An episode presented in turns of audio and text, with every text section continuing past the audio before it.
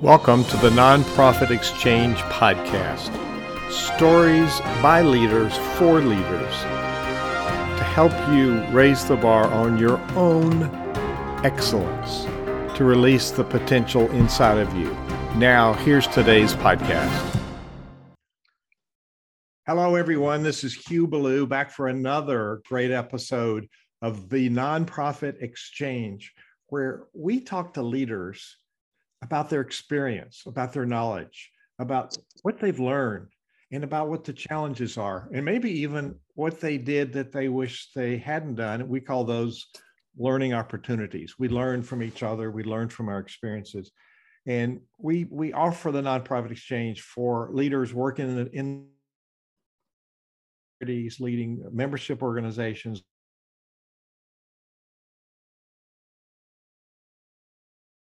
are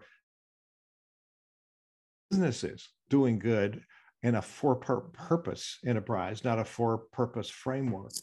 So it's it's uh, defining the next step for philanthropy. How do we show love for humankind and bring goodness to the world? Well, that's in the work that we all do. And uh, my guest today is a member of the SynerVision uh, private community of nonprofit leaders. And Daniel's been a member of that for, for a while, and he's a very important contributor to the sessions that we have that are live sessions. And I've grown to admire Daniel and his work. So I said, why don't you come on the nonprofit exchange today and share your story and, and talk about why you've started this nonprofit and what you what you're going to accomplish with it. It's still early stage. I thought it was important to talk about the work because it's it's an area that um, has been invisible to, to me most of my life, and I'm learning a lot from Daniel that's very valuable. So, Daniel Hodges, welcome to the Nonprofit Exchange. Please share a little bit about who Daniel Hodges is, a little bit about your background, and then leading up to why you started this nonprofit. Thank you for being here. Absolutely. Thank you so much for having me. So, as you mentioned, my name is Daniel Hodges. I am a recent graduate from the University of Baltimore School of Law. I've got three kids and currently living in Springfield, Missouri, although you know, a fun fact about me is I've lived in 10 states, most of them multiple times. So, you know, there's definitely a gypsy gene there. But I think that's a good segue into the fact as someone who was born blind and who had parents who didn't get access to the resources they needed I was growing up, there was a lot of serious doubt as to whether or not I'd be able to travel independently anywhere throughout my life you know, I didn't learn how to cross the street independently until I was 18 years old, for instance. And so this fact that I've lived all over the place, I've uh, traveled to most of the major cities in the U.S. You know, that's something that was not a given as I was growing up, or even in early adulthood.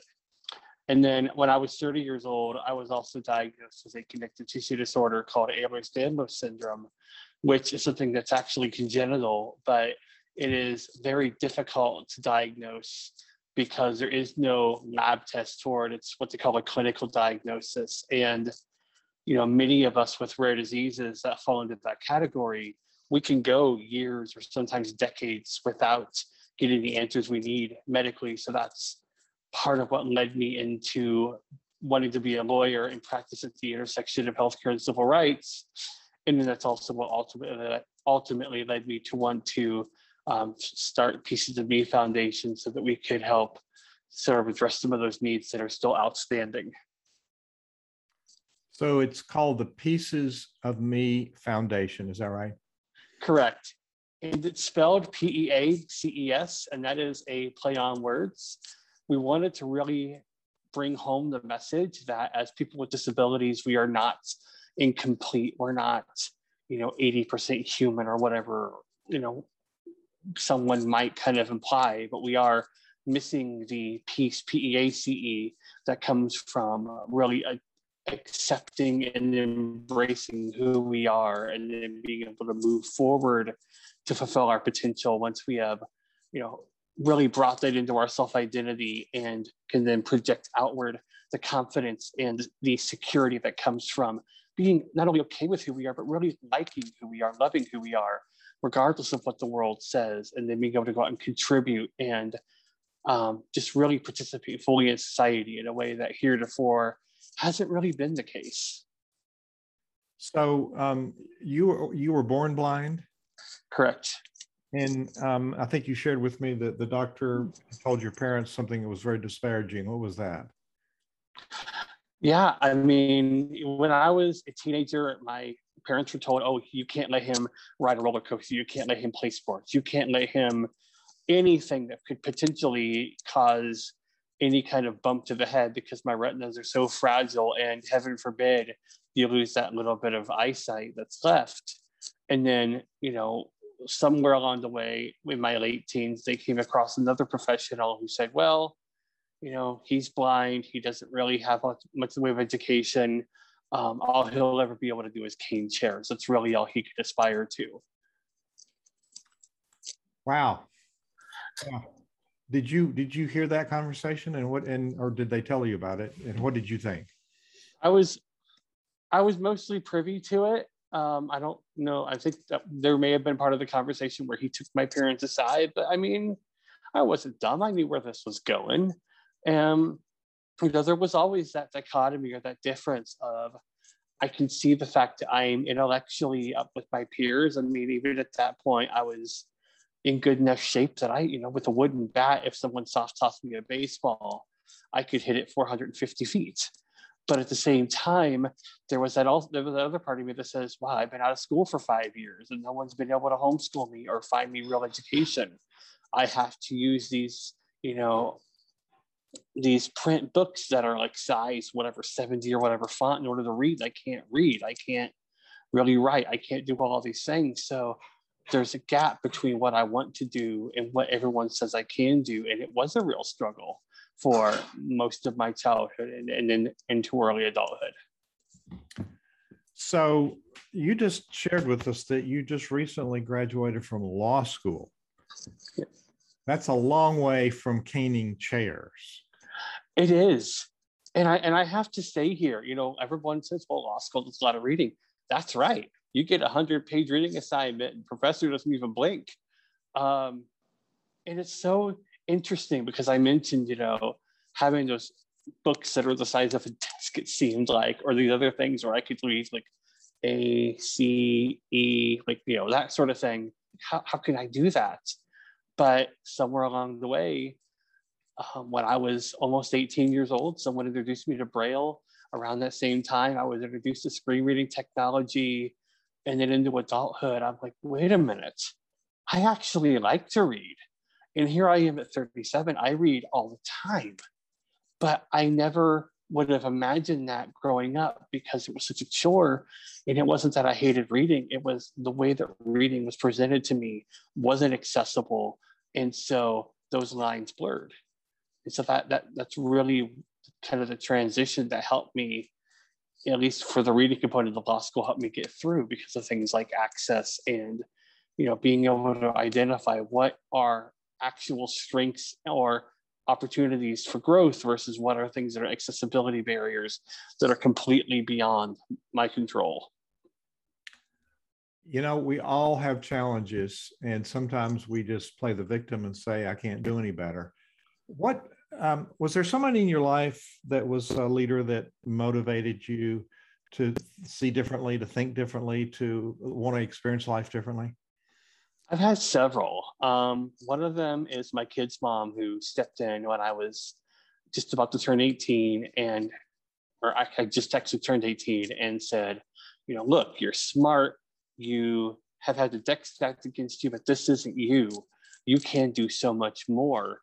And so she took it upon herself, her and her mom took it upon themselves to introduce me to more people who said, here's how you use a cane. Here's the expectations you should be setting for yourself and then four years ago, as I was sitting there kind of floundering after I graduated with my bachelor's degree, I had been in the advocacy world. I had been out searching for jobs. I had just had surgery on my femur and hip and said, I don't know what to do here. And a mentor of mine, who I have to add here, I had I had just connected with a few months prior and who had no experience in the disability world other than what I had been teaching her about advocacy and about disability, she was the first one who turned around and said, wait a minute, you're teaching me all of these things. I'm learning, I'm changing my perspective. But wait a minute, you have the advocacy knowledge, you have the intellect, you have the ability to speak and write. Why wouldn't you go to law school? And I said, Well, I don't know. I don't know that I could afford it. I don't know about the pain. I don't know about the fatigue. I don't know about this and that and the other. She said, Wait a minute here. Hold on. This isn't adding up.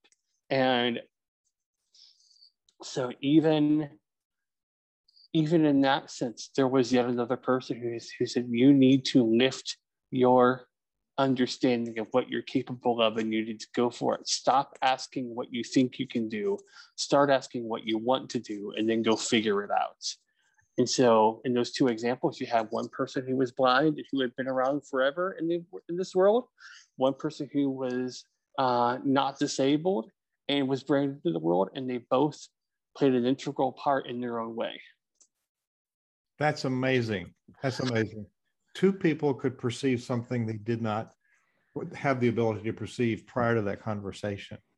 Um, and I know you've helped me become aware of many things since since I've known you, and um, you just kept showing up for the the the the, um, the community meetings and, and the Vision community, and adding a lot of value to the conversations and very good observations. So thank you for for that level of influence that you've had for me.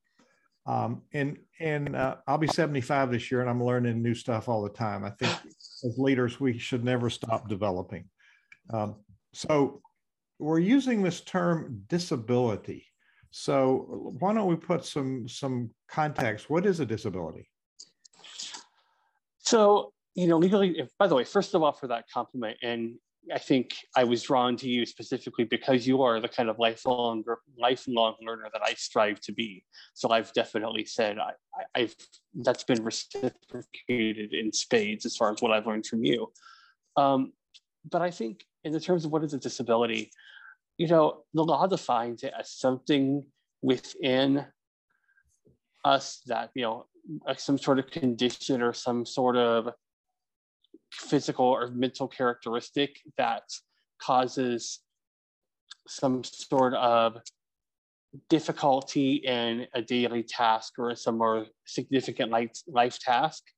But the reason I'm kind of dancing around it is because really, we are all people. We are all people with our own characteristics, our own minds, our own spirits. And really, the true disability is the fact that most of this world was not designed for the broad spectrum of people. It was designed for one kind of person in mind, and everybody is expected to adapt to that system, regardless of whether or not it's painful enough. And really, people say the pain point is when you have to make a quote unquote accommodation because you just can't squeeze into, squeeze into that norm anymore. But we're trying to flip that on its head of saying, wait a minute, if you look at it from a design perspective, is the fact that I can't see truly a disability? Well, not if not if materials presented correctly.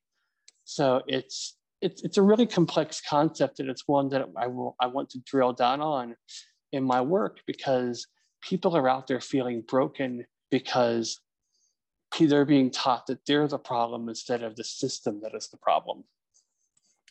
Wow. You heard it here. You heard it here. This, um, by the way, if you've just tuned in, you're listening to the Nonprofit Exchange. If you're on Facebook, please share it with uh, with your contacts. Um, there will be a transcript at the nonprofitexchange.org. You can go there and get to uh, this episode, and in a couple of days, there'll be a written transcript of this interview. And if you want to go to wherever you get podcasts and go and look for the nonprofit exchange, then you can have this on your phone and listen to it while you're on a trip or, or whatever, or replay it because there's lots of really good, meaty stuff. So disability um, means a lot of things, and it's more complex than a simple dictionary answer. I get that. So, in the broad sense of disability, um, how many people have it? Conservative estimates would put it at about one in four people, although as more invisible disabilities are beginning to be recognized, including chronic health conditions, both physical and mental, that number is surely going up. And so, but as a starting point, we would say at least one in four probably many, many more. And and um, so some of those things that you said were invisible. What what give us an example of what that would be? Well, this could be anything from someone who has an arthritic condition to someone who has a connective tissue disorder like myself, or someone who um, maybe experiences anxiety or depression or chronic fatigue or any number of things that may or may not be um, readily visible to the outside world, but are nonetheless quite impactful. And especially, you know, people in that camp, they deal with a double edged sword of whatever circumstances they happen to be um, navigating, but also the outside world saying, well, you look fine to me, which in and of itself can be quite the microaggression. Wow. Not to mention um, people that have eyesight being blind. Um, yep. I mean, we, we choose what we recognize, don't we? We do. We do. And I think there's, again, it kind of goes back to this idea of can we possibly squeeze you somewhere just across that line to being quote unquote normal? Because because societally that's what we've chosen to um, really put on a pedestal. Whereas for someone with an invisible disability if we can turn that completely flip it on its side and say you're okay. You have your circumstances you deal with some are pleasant some are not but you're okay and we need to make sure that you're getting whatever support, whatever resources you need so you can fulfill your potential. That releases a lot of positive energy back out into the world because there people are not trying to contort themselves anymore to fit into something that makes the outside world more comfortable. They're living their authentic life and they're out there serving and participating and working in a way that really embraces and includes all of them.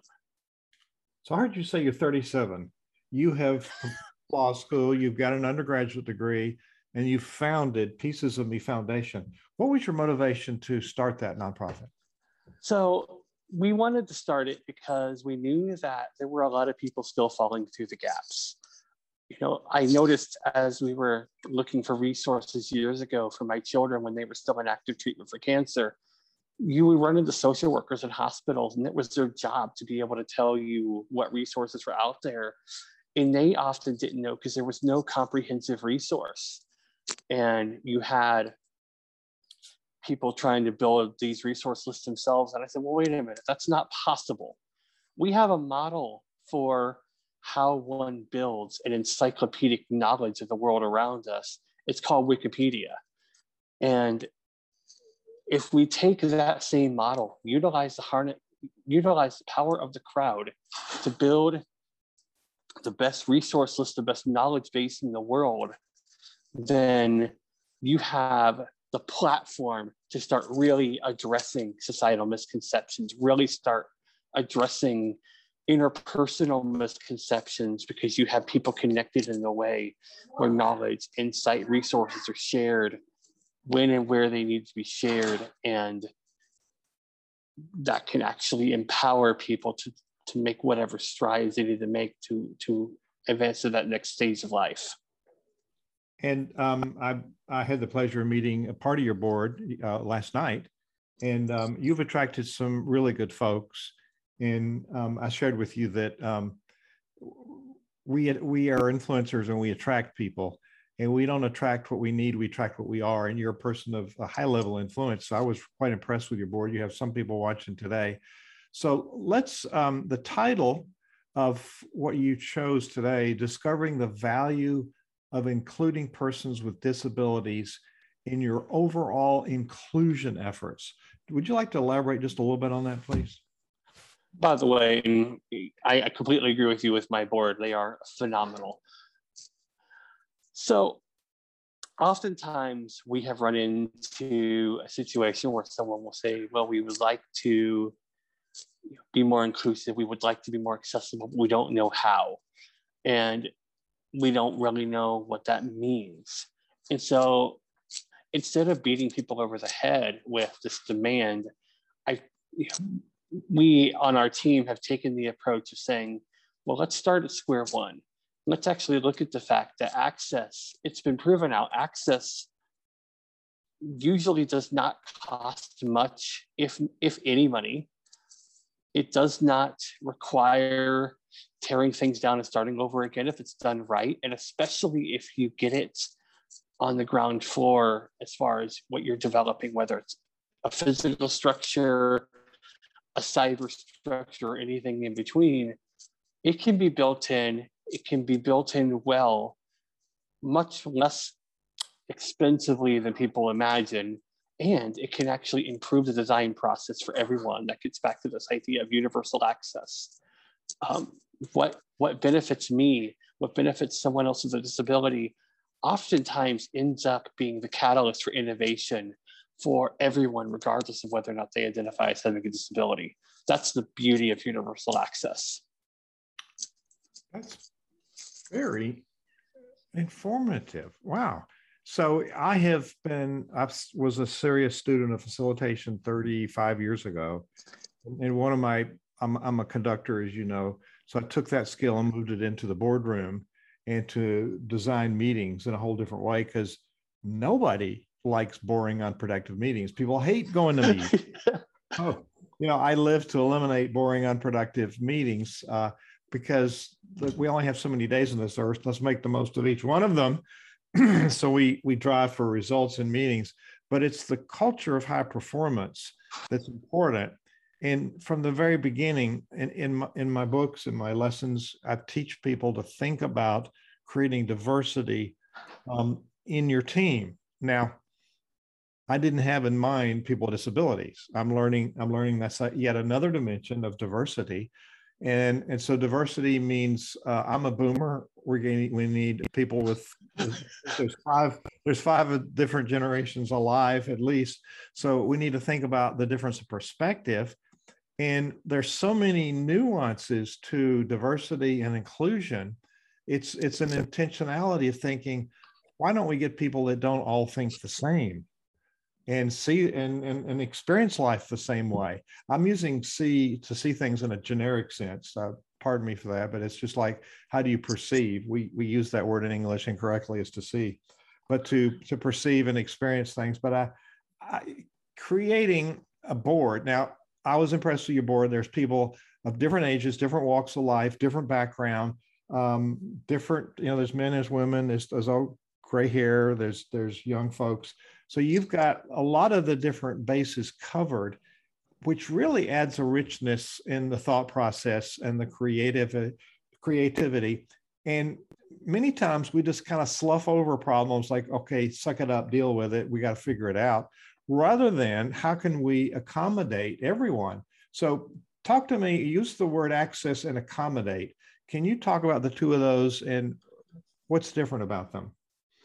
Absolutely. So access is, well, start with accommodation. Accommodation by its very nature is a, it's an intentional deviation from the norm to bring someone at least closer to the norm or to bring them into the group at least nominally.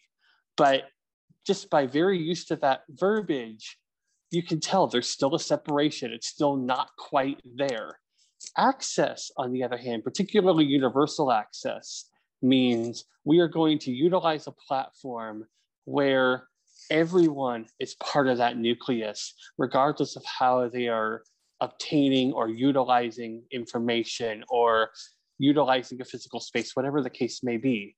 It's all about really drilling down to what is the core of what you're trying to do and opening up all of the doors to see what are the various ways that we can make sure that core is met effectively without getting tied into one particular strategy. Um, for instance, if you're looking at, I want to have a board of people who can digest really complicated information and to make very strategic decisions. Are you looking for people that are very good readers of print material? Or are you looking for people who have very high reading retention, regardless of the modality, who can sift through the material, create insights from it, and then use those insights to discover new solutions. Because if you're the latter, it doesn't matter if it's print or braille or digitally read or whatever the case may be, the modality of how you acquire the information is purely secondary. Utilization of the information is key. And that's that's that's the picture of universal access. You know, I've been through a lot of years without hearing that message. And it's, it's quite astounding because, you know, we can all say, oh, there's too much to know, but it's, it's this eternal learning discovery mode that's, that's so exciting that um, there's so much more to learn and to accomplish. So, what's the overall vision of pieces? Now, if you, I'm going to put in on the web page, it's pieces, P E A C E S of me, because there's another one that's spelled the other way, which is a totally different yep. place. So, pieces is P E A C P E A C E O F M E. Uh, um, P E A C E S of me.org. Yeah, that's what I meant to say. I'm, I'm, uh, uh, so I have this coordination between my brain and my mouth. so, um, um, your overall, what do you, what's this, your vision for this pieces of me, big picture? My vision is we are building a community all over the world. People who identify as having a disability, people who do not, people who want to be allies, doesn't matter what disability you identify as having or disabilities plural because that's another whole another area that has just been left behind. Or if you're saying i have these circumstances i don't even have a label for it yet but i need help anyone can come anyone can share what they know anyone can learn. And the reason for keeping it so broad is because we have no idea what amazing idea someone in africa or canada or australia might have that would just absolutely be a paradigm shift for the rest of the world if they had the platform to use it. And similarly, it doesn't matter if you're blind or deaf or you use a wheelchair or you have depression, the underlying stigma is the same. Many of the accessibility hurdles have common roots. So bring your knowledge, bring your desire to learn, and when we build that community up, we create a, a power that really really raises the overall level of consciousness for everyone by virtue of creating that new knowledge and that new insight. Raising the bar for everyone. You know, is it is it does it benefit all concerned? That's that's part of the Rotary four-way test. Is it is it beneficial to all concerned? So you you talked along the way about um, creating um, how to be inclusive and create access. And I think you said it wasn't real difficult or real expensive. What are some of the things that that, that we can do to uh, be? Uh, give us some examples of things we can do to be inclusive and create access. So, for example, with websites, there are what they call the Web Content Accessibility Guidelines, which are you know, internationally adopted, although not as well enforced as we would like. Um, you know, there are a lot of things on that, but a lot of them are making sure that your website has proper headings, making sure images have alt text, which is basically, you know, alt text is essentially the caption you would see below an image in a magazine. This is this person doing X, Y, and Z. That makes it to where anyone, regardless of whether or not they can see, knows what the image is trying to convey. Um, there are things like in a PowerPoint presentation, making sure that what is being read, uh, what is being shown on the screen is being read aloud. Um, and, and that the verbiage coming out of the person's mouth matches the slides. And by the way, that not only benefits those of us that are blind or anyone who has a reading difficulty in other means, it also increases retention for everyone who is able to actually see and hear what is going on by somewhere along the way a fivefold, I believe, if I recall the study correctly. So that's a beautiful little nugget there.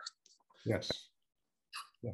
Um, so, go ahead. That's, that's, that, those little nuggets are, are precious. Go ahead. Absolutely. So I, th- I think, you know, that or just being conscientious and, you know, really asking yourself, what am I trying to accomplish here? And am I getting locked into a certain pattern? Um, if X if X amount of work needs to be done, Does it have to be done over eight consecutive hours? Or can that person break up that work um, so that they can accommodate their chronic pain or chronic fatigue? Um, we've had this, one of the few blessings that has come out of COVID is this idea that work from home can actually be accomplished. This is something the disability world has been fighting for for years because it helps address chronic pain, chronic fatigue, mobility issues, transportation issues way on down the line. So just really, I think, and there's a million other things I could have gotten to. I'm sure I forgot some very important ones, but really just asking yourself, what am I really trying to accomplish on the nuclear level? And then how do I how do I make sure that I am opening up as many pathways to get to that point as possible so that I'm not inadvertently excluding people who might very well be the best candidate from getting into that nucleus simply because of the barriers that I put up. I didn't realize I was putting up. Yes, yes. And, and uh, the older I get, the more I discover I don't know and the more barriers I have and and I had them since as far back as I can remember. So um, I think we all can become more aware. And the, the stuff about the website, I, I can learn. So the um, the alt tags are also it's mutually beneficial because that's what the search engines look for. The, you know, and your file name. They, it shouldn't be gobbledygook.jpg. It should be somebody something of substance, and then the alt tag should be relevant to what the image is um, so it, it not only helps people who, who have uh, visual disabilities, but it helps the search engines find the stuff that you put up. Otherwise, they're never found and, and it's not going to benefit you. So, like you said, everything that you're suggesting is mutually beneficial and helpful and probably fills in a lot more gaps than we might realize to begin with. Absolutely. And I'll just point out, you know more than you realize. even just even what you just explained, you know more than you realize. And I think that's the case for a lot of people. It is, and and so you're here to encourage. So um, what I know about Daniel is he's willing to to be a guest on a podcast or interview show, and um, his email is kind of complicated here. So I'm going to offer if you want to send an email to Hugh at hughballou.com, you may be listening this many years from the date we're recording it, but Hugh at hughballou.com. Uh, you know, I, am reticent to put your email on the webpage because there's a lot of spammers and mine's already polluted, so it doesn't matter. So uh, I, will, I will connect you with Daniel, but you can also go to peacesofme.org, which is P E A C E. And uh, I'm looking on there. Is there a contact page for there? Yes, there is. So there's a contact page on there. So you can contact us with put your name and email, and you can also get on his on his mailing list. Um, and and Daniel, um, uh, Peaces of Me is just just kind of getting out the chute, and it's from what I see from where I I sit, it's got huge potential. So as we, um, a lot of really helpful things that you've acquainted us with today. And let me repeat to people, there will be a transcript of this on the on the web page um, within 24 hours for people to read this. And then the edited video will be on the site, on the page, on the nonprofit exchange, as well as the, the audio podcast will be live in 24 hours as well. So as we end uh, this part of the interview, we're going to stay live on Facebook for some questions, but we're going to enter the in, in this um, formal interview. What is a, a challenge or a thought that you'd like to be leave people with today? Well, first of all, I, I want to um, global. We are out there on Facebook, Instagram, LinkedIn, Twitter, and we just through our interns, we just launched our own YouTube channel. So definitely look for us on social media as well. But I think as far as the final thought goes, it really comes back to everyone, regardless of what position you're in, whether you identify as having a disability or not, we all have something to learn. And we really want the same thing.